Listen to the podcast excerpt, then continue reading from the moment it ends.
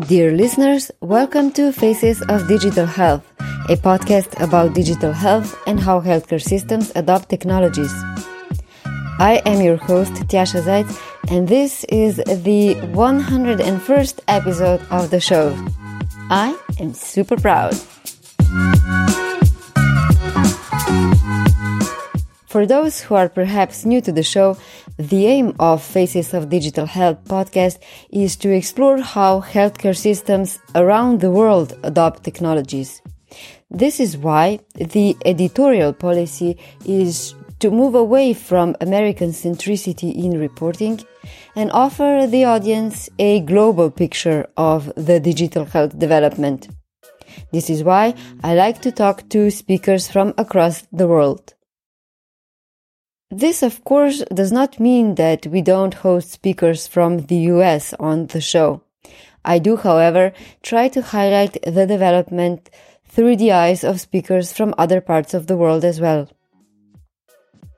And this is what I will try to show you today, with a selection of thoughts I gathered while browsing through the episodes published in the last four years. For a light start, let's hear how Dr. Daniel Kraft, one of the top opinion leaders in digital health, nicely summarized the current state of digital health in recent episode 81.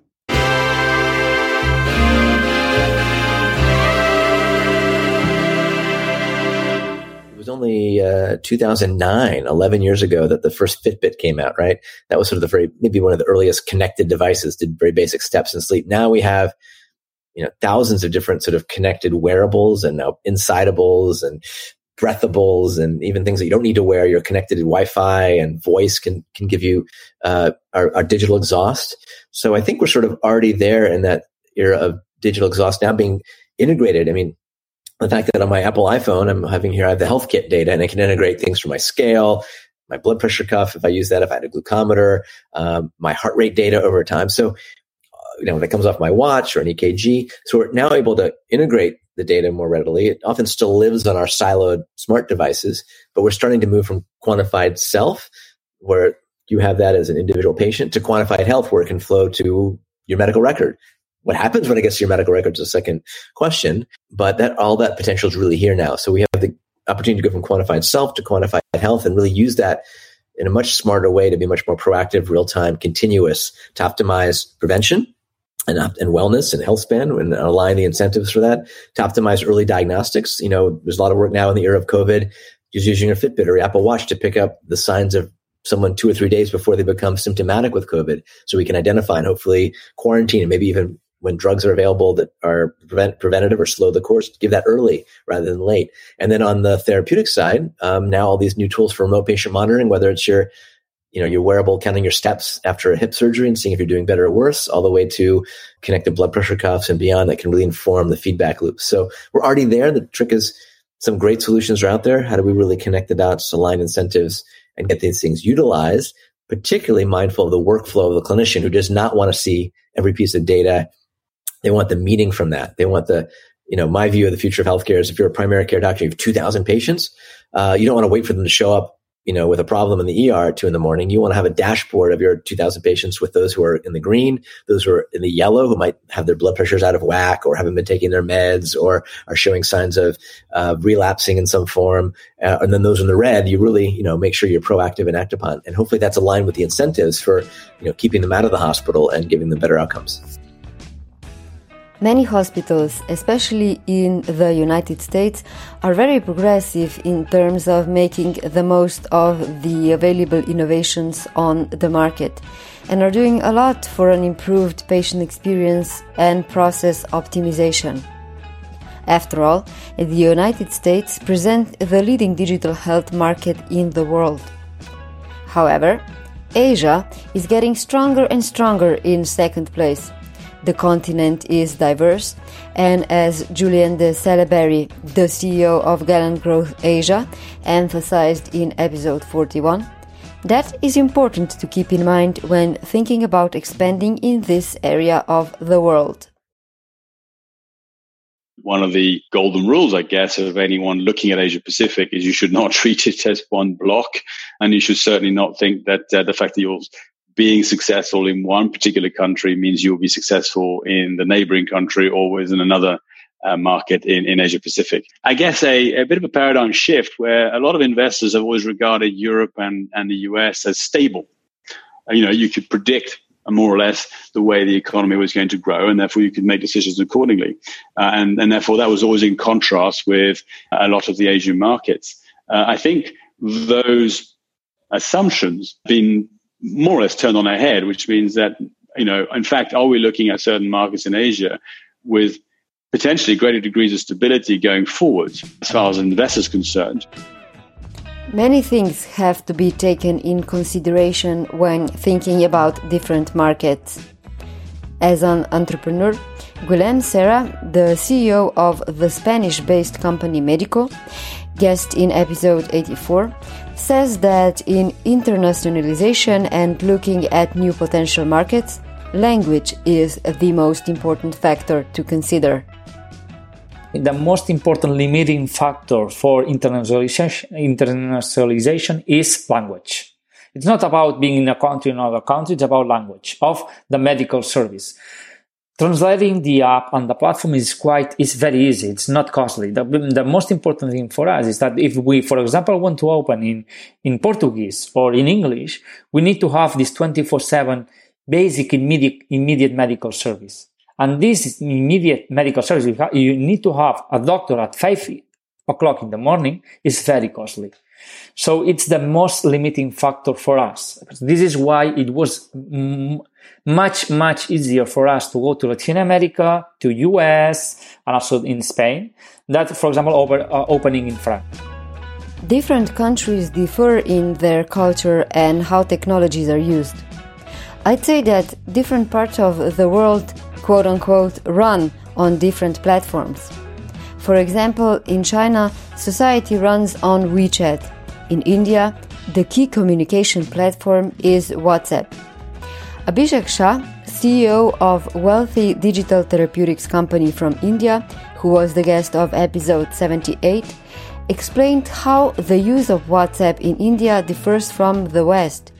It is gaining a similar significance as WeChat has in China which is why Wellthy even conducted some of their clinical studies through WhatsApp. So you're looking at an environment where hundreds of millions of, uh, of individuals are coming online and have never seen a, a, a laptop or a desktop. Their first device that they're ever going to get access to internet or they have access to the internet is the mobile phone. You're looking at an environment where landlines and broadband is not really seen at scale but it is uh, you know wireless and um, and and you know 4g 3g and soon 5G is going to be the way in which consumption dominates. You're looking at an environment where today the sheer amount of you know, credit debit cards, and I don't have the exact numbers, but broadly, uh, the number of digital wallets that are there in this country is about 10 times the number of credit and debit cards that are there in this country. And in that environment, you see adoption of these platforms at an unprecedented scale. Today, um, you know, in China, you, you know, WeChat, I think contributes to one third of all time spent in China on online. So WhatsApp in India, even commerce is happening on WhatsApp. You know, the payments are, are, will happen on WhatsApp. And, and this is a fraction of the kind of environment that WeChat has created in China. In there, I mean, you know, your movie tickets, your grocery shopping, your your payments, your uh, taxi booking. I mean, the sheer amount of use cases uh, that have been built on top of WeChat is astounding. Uh, so I think WhatsApp is while WhatsApp is used uh, with a very very high depth in India. Uh, honest to God, I think it's just uh, scraping the tip of the iceberg right now. There's a lot lot left underneath. So actually, the first study we did, we did it um, on WhatsApp where we actually worked with patients uh, and we delivered the entire therapy through WhatsApp to see whether or not this could actually improve outcomes. And that was amazing because it allowed us to go very quickly to market without necessarily the the investment on um, on the product that there is today, but allowed the core principles of it to be tested. Last year, I did a special series about Africa. You know, the continent that many people around the world talk about as a country though it actually consists of 54 countries. To me, Africa is a good reminder that digital health apps span beyond smartphones. Since cellular phones are still prevailing, many digital health solutions are based on the USSD protocol, which is a communications protocol used by GSM cellular telephones to communicate with the mobile network operators' computers.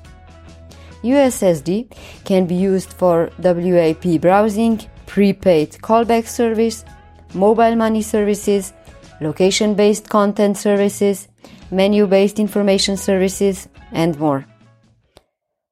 Among the speakers on the show coming from Africa was the founder of Mobile Afya, Maria Teresa Samson Kadushi. She is a Tanzanian innovator passionate about disrupting the public health sector, which is in Africa marked by traditional beliefs. In episode 56, she, among other things, explained how in Africa, worries about privacy in the digital age are not worries about how are global corporations exploiting our data. Privacy here in Europe is more about personal data and who has it and how are they going to use it. But back in Africa, privacy means that how can I keep whatever I'm doing to myself and not people around me, like not allow access to people around me. And because the thoughts from the beginning, we, we had that thoughts. And this is also why we opted for interactive session because you're getting the message right after you finish selecting what uh, you want to learn about, and you can read right at that instant and delete that message without a trace. Moving from Asia and Africa, European healthcare systems are often praised for universal access to care. However, as mentioned by the patient advocate Bettina Ryll in episode 68, in Europe, where you live significantly impacts your access to healthcare. Especially in rare diseases, chances of survival of a patient can depend on where the patient resides. Are there any clinical trials near her? People move to get a chance at survival. And this very much reminds me of the often mentioned fact by US experts that the zip code is the biggest determinant of health it very much depends on the disease situation, but I can tell you even in some melanoma has gotten a tiny little bit better. But now if you look at rare melanomas, there are just a handful of trials in Europe that are interesting right now. And if you're not living in that country, the only chance to have access is to move there. Sometimes you can travel, go back and forth. Some people live close to the trial site for a couple of months. Um, but that, that is already, that's already our reality. And uh, I don't think it's going to get any better and everything gets we have touched upon rare conditions before. I do believe that rare exemplifies that problem. You, we cannot i mean if a condition is very very rare and especially when you live in a small country now i live in sweden we are 10 million to expect that you have a specialist for every rare condition on this planet is just not going to happen so I believe in international collaboration, especially for the rare conditions, because that's the only way how we can accumulate sufficient knowledge on one side. But that also means that we have to get the patients there. So either the patients have to travel or we have, we have to set up systems in order to take care of these patients so that you could have like, you know, that they only occasionally have to travel and then you have some type of telemedicine or some collaboration between a local partner and a partner abroad. So I do think that we're going to change our system. From the business perspective, Europe is a complicated market. You need to tackle language barriers, the diversity of healthcare systems, and policies. Kaia Health is a digital therapeutic startup that was founded in Germany and is now operating in the US market as well. In episode 77, Mark Lieber, the VP of Business Development at Kaia Health, talked about the differences they are noticing between the German and the US market. I, I was struck at first uh, in the differences between the consumer sector, consumer habits, for example, because actually the healthcare systems are not so different. They are definitely different.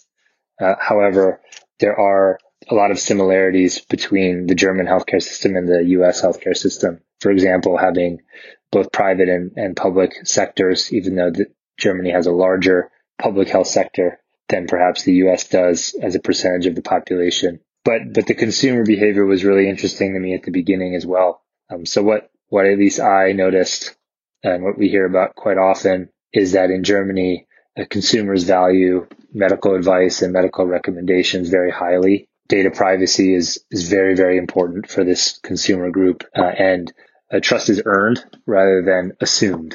So these groups, uh, this group of consumers uh, is, can be quite skeptical of companies that enter the market if they're not familiar with them.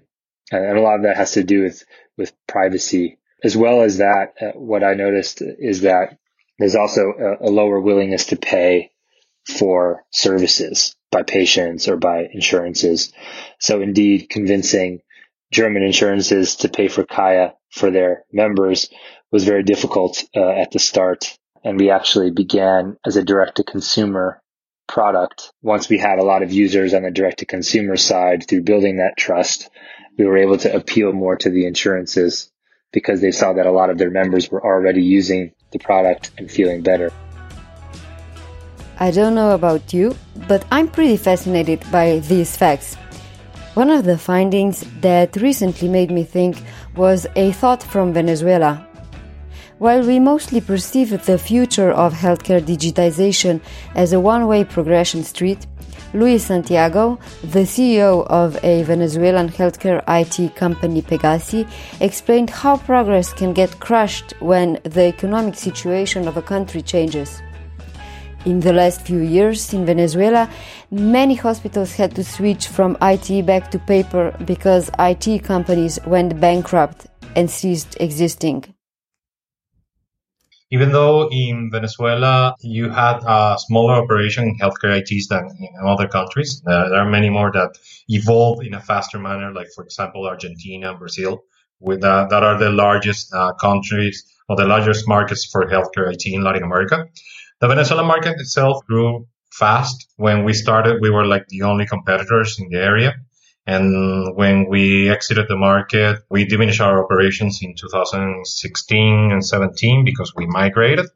And we saw that where, uh, like the, the peak time was around 2014 and 2015 because there were a lot of competitors in the market. There were at least eight other companies who were providing this kind of service. But then the, the crisis hit and the, the lowest moment in crisis in acquisition power in Venezuela was in 2016 a lot of our competitors either left the country and like for example we, we went to customers who had a part of our solution implemented and then had like the, they were doing their uh, laboratory with other software.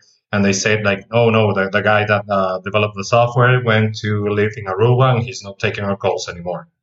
Or uh, i don't know this was uh, bought to a company outside of Venezuela and we don't have access to preferential dollars, so we cannot pay for the software anymore. It paints a, a very large picture in how the, the service that you provide to patients declines when healthcare IT software uh, implementation, adaptation, and usability declines because of the country's whole uh, situation. So there, there were a lot of processes that uh, our customers used to do on computers that they had to resort to doing by hand. And then there's again the error on transcription and the error storing that information and multiplying that information. Venezuela has faced like a devolution, as you might say, in, in that sense. So the, the current status is there's a lot of areas that operate like they did in the 80s, perhaps even earlier, because of the technology uh, adoption is not possible. These are just a few insights into the global aspect of digital health. If you would like to explore more, go to www.facesofdigitalhealth.com slash archive to search through other episodes as well. And if you'd like to continue the exploration in the future, do subscribe to the show to be notified about new episodes automatically.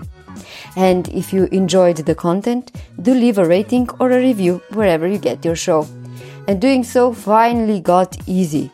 All you have to do is go to lovethepodcast.com slash faces of digital health, where you will be redirected to the platform appropriate for your device.